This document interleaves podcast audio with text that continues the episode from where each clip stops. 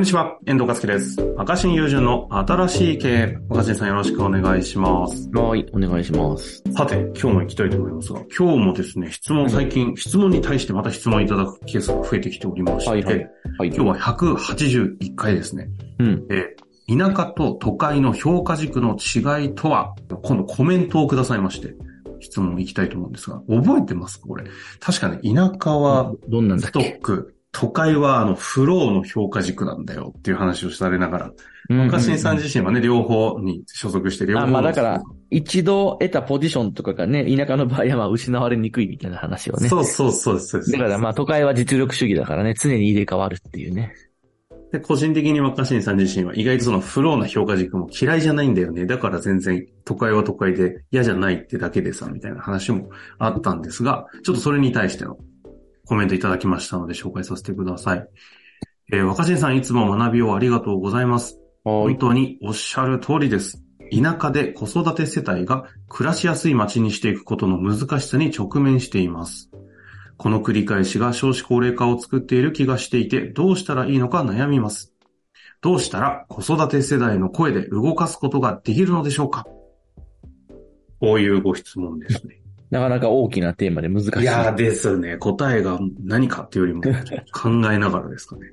子育て世代の声でどうやって社会を変えるか。若新さん的に言ったら、まず変えられないでしょみたいなところまあが始まりそうななんでわかったけど。なんでわかるどうなんですか？いや、変えられないよ。いやでもその中身ですよね。変えられない、変えられないか、やっぱり。うーんう。ん。子育て世代の声でどう動かすことがか。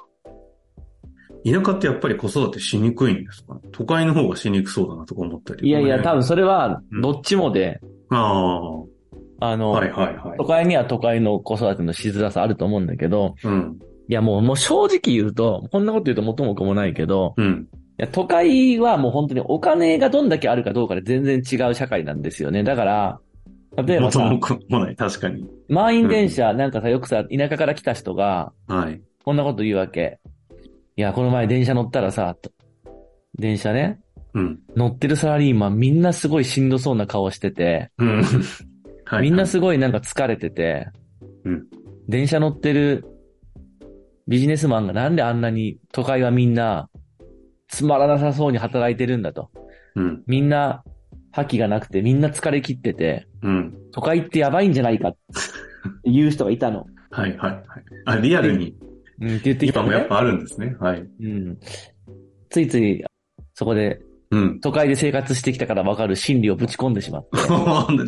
まあ、ピンポイントの話じゃないですか。うん、いや都会ではおう。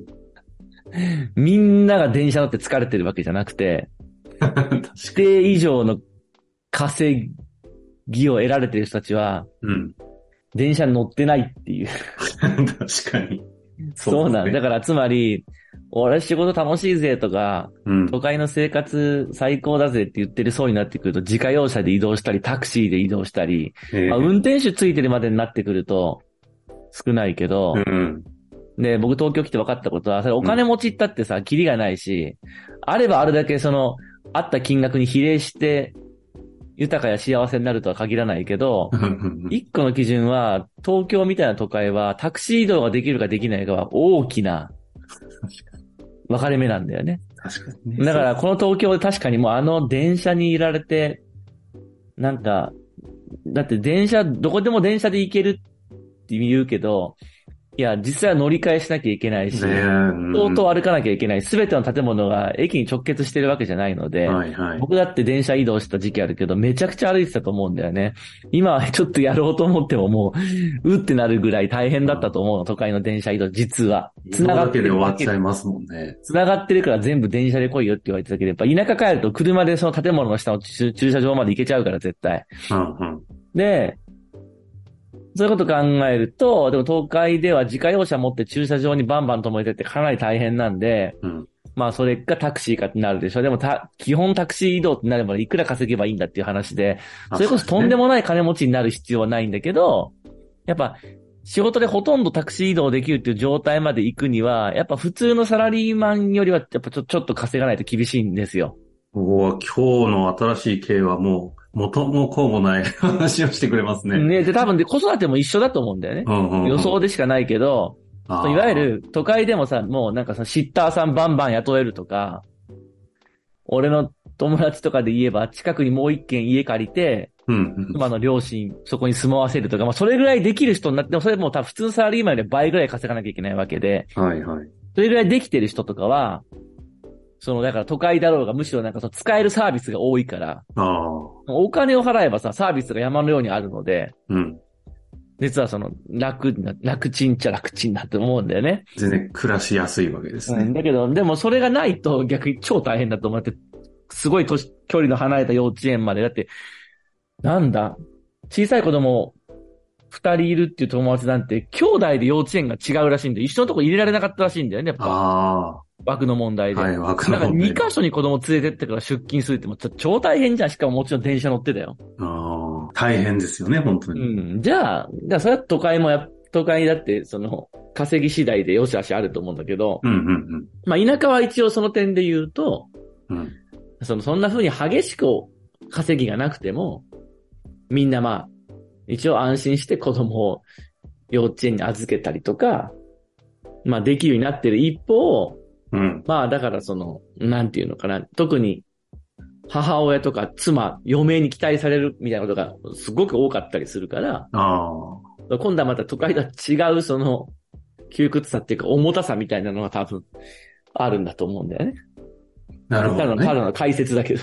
うん、ここはね。でも、まずさ、整理としても、田舎での子育て世帯が暮らしにくいっていうなんか前提でのね、ご質問に対して、今の若新さんのお話を聞くと、そもそも都会もめちゃくちゃ大変なところはあるねまあ相当稼いでないとしんどいと思う。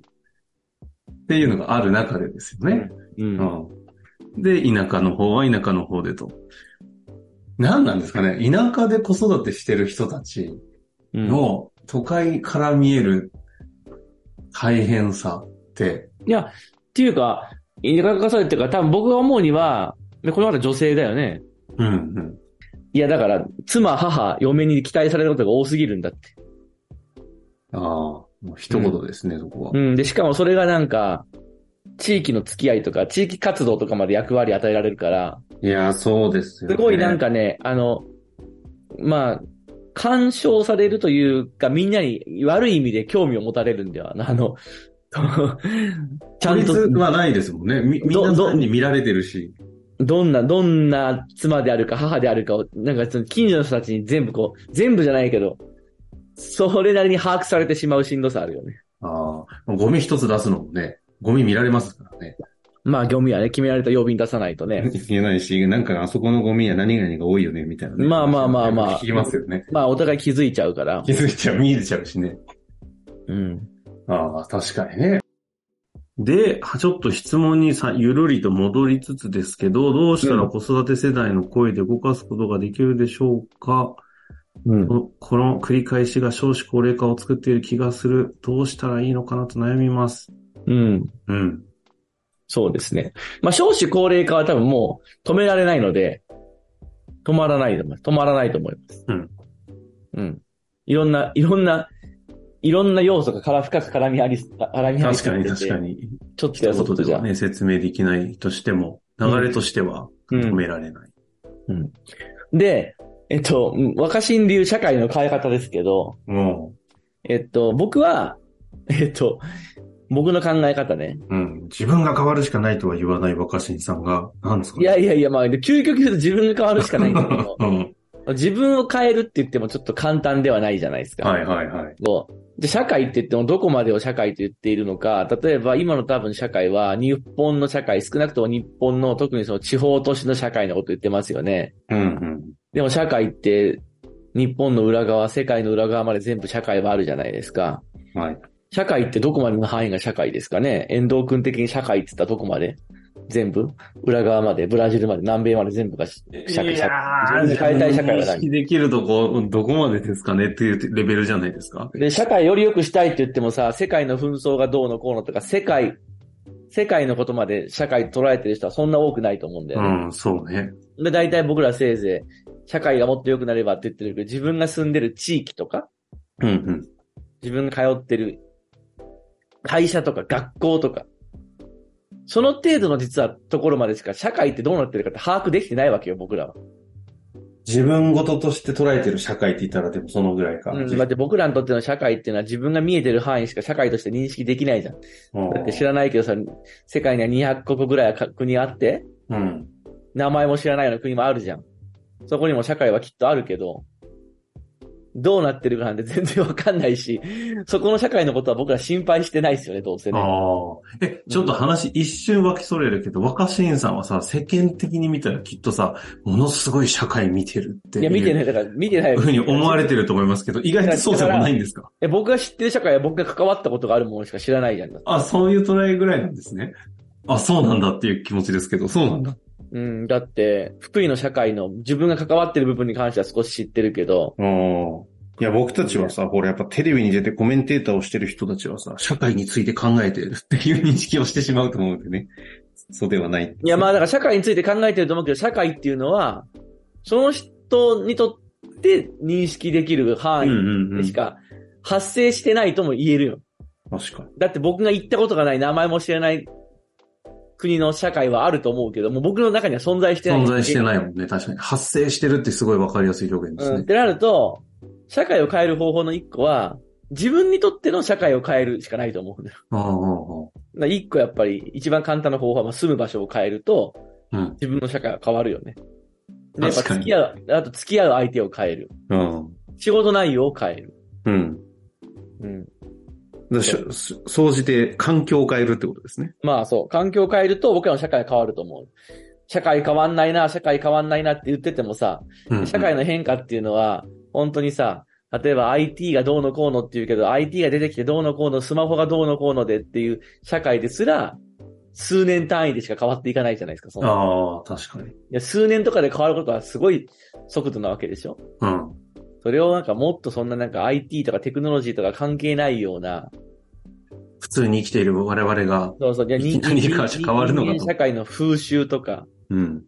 そんなようなものがなんかこう、変わっていくのって多分10年、20年単位でちょっとずつじゃないですか。ああ。うん。ね、天変地異でも起きない限りはう。んうんうん。もちろんそのコロナみたいなことがあると、また部分的には見直されたり変わったりもするんだけど、うん。社会を大きく変えるためにもう一回コロナ発生させようとかできないじゃないそんなこと。ねやるべきでもないし。うん。ってなったら、僕らが社会を変える方法は、自分にとっての社会を変えていくしかないのかなと思ってるので、うん。だから一応僕は誰かに行けって言われたわけじゃないけど、選んで東京にいるし、誰かに福井に帰れって言われたわけじゃないけど、選んで福井に帰り始めたし、そうか、大に大学にも所属するのも社会ですね。そうそう、まあもちろんいろんな巡り合わせがあって、計画通りにやってるってわけじゃないけど、自分で決めてはいるじゃん。大学と関わっていようとか、はい。マスコミの世界で関わっていようとか、ビジネスの世界で関わっていようとか、例えばこうやってポッドキャストの番組をやるっていうのをこのネットラジオっていう社会に関わることを自分は選んでるわけで、うんうんネットラジオの社会なんていいやってなってやめたらその社会との関わりはもうすごく。確かにね、若新さんの中ではないものになりますもんね。事実あったとしても。そうなんです、そうなんです。いや、でも確かにその自分の中に発生するっていうね、表現が出てたところが多分ポイントなんでしょうね。うん。で、うん。実は意外と、これは僕の仮説なんだけど、ほそうやって自分にとっての居心地のいいっていうか、自分にとってこうあるといいなっていう社会に移り続けたりとか、それを探し続けてるっていうふうに人が大移動していくと思う。大、大移動っていうかあれだけど、人が住む場所を変えるっていうだけで仕事内容を変えるとか、う。ああ。ね？うんうん。仕事の分野を変えるっていうだけでも、その人にとっては社会が変わるわけじゃん。確かに。こうやってみんなが自分で選択可能な範囲で自分にとっての社会を変えていくってことがブワーって連続されて、結果として社会も変わると思う。なぜなら変わる方に行くと。なぜならみんながこういうところでは働きたくないや、で違うところで働こうって言って、その選択、違う選択をし始めたら、うんうういう会社や職場や環境って人気がなくなって、うん。うん。あるいはこう、必要とされなくなって、売れなくなって衰退していくわけじゃん。で、みんながもっとこんな風なあったらいいよな、みたいなもので、みんなが選びたい、選びたいって方は注目されてもっと増やそうとか、ここっちはチャンスだとか、足りないからお金を投入しようってなって、そっちが整えられていくだと思うんだよね。僕は僕だからできることとしては、社会の側が変わるなんてことを期待するんではなくて、自自分の社会を社会変えた結を果か。自分に合わせて、思い通りには全部できないけど、可能な範囲でチューニングするっていうか調整するっていうか自分にか、何、ぽく言うとアジャストさせるみたいはいはい。なるほどね。な。うん、っていうことしかできないと思う。だから今僕がこの、なんでこんなに東京ってつまらないんだ、マスコミってどうなんだ、大学ってどうなんだって愚痴を言うぐらいだったら、うん。うんそこじゃないところに自分が愚痴を言わなくて済むようなやっぱ社会に自分が移っていくなり、変えていくしかないと思ってて、言ってたって簡単にか、今のだって、学術の世界は大学はアカデミックは、そんなもん簡単に変わるわけないじゃないですか、僕だけの力で。なるほど。だけ、ど、じゃあもっとこっちを選ぼうって選ぶ人が移っていくと、あ、このままじゃまずい。ちゃんともっと手厚くしようとか見直そうってなっていくと思うんだよね。うん。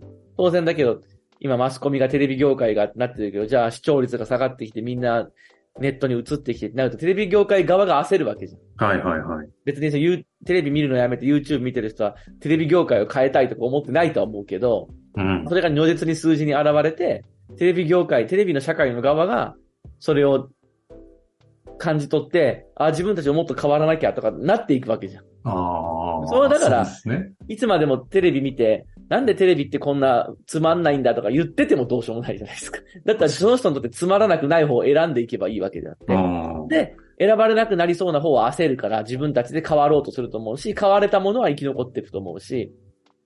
だからまず、社会がとか政治家とか言言わな言言ってる場合じゃないので、僕は、あの、自分で、うん、例えば就職先も自分が安心して働けそうなところとかないかもなと思っまあ別にそれは何全部知らないくせにね、若、わ若い時に勝手にそうやって生きがって言ってたと思う、だけだと思うけど、まあでもそういう人言ってるぐらいだったら、自分で会社を作ってみるか、その起業するっていう人生や起業家の社会に触れてこれたわけだし。ああ。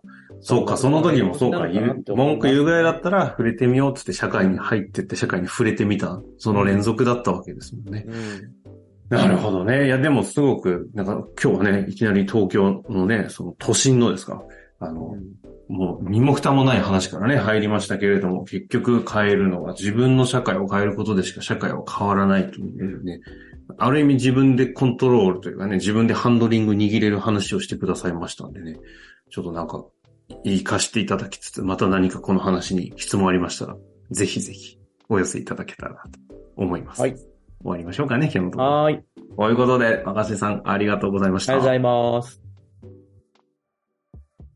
本日の番組はいかがでしたか？